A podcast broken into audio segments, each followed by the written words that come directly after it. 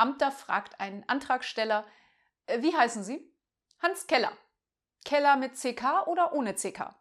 Natürlich ohne CK. Ja, sagen Sie das doch gleich.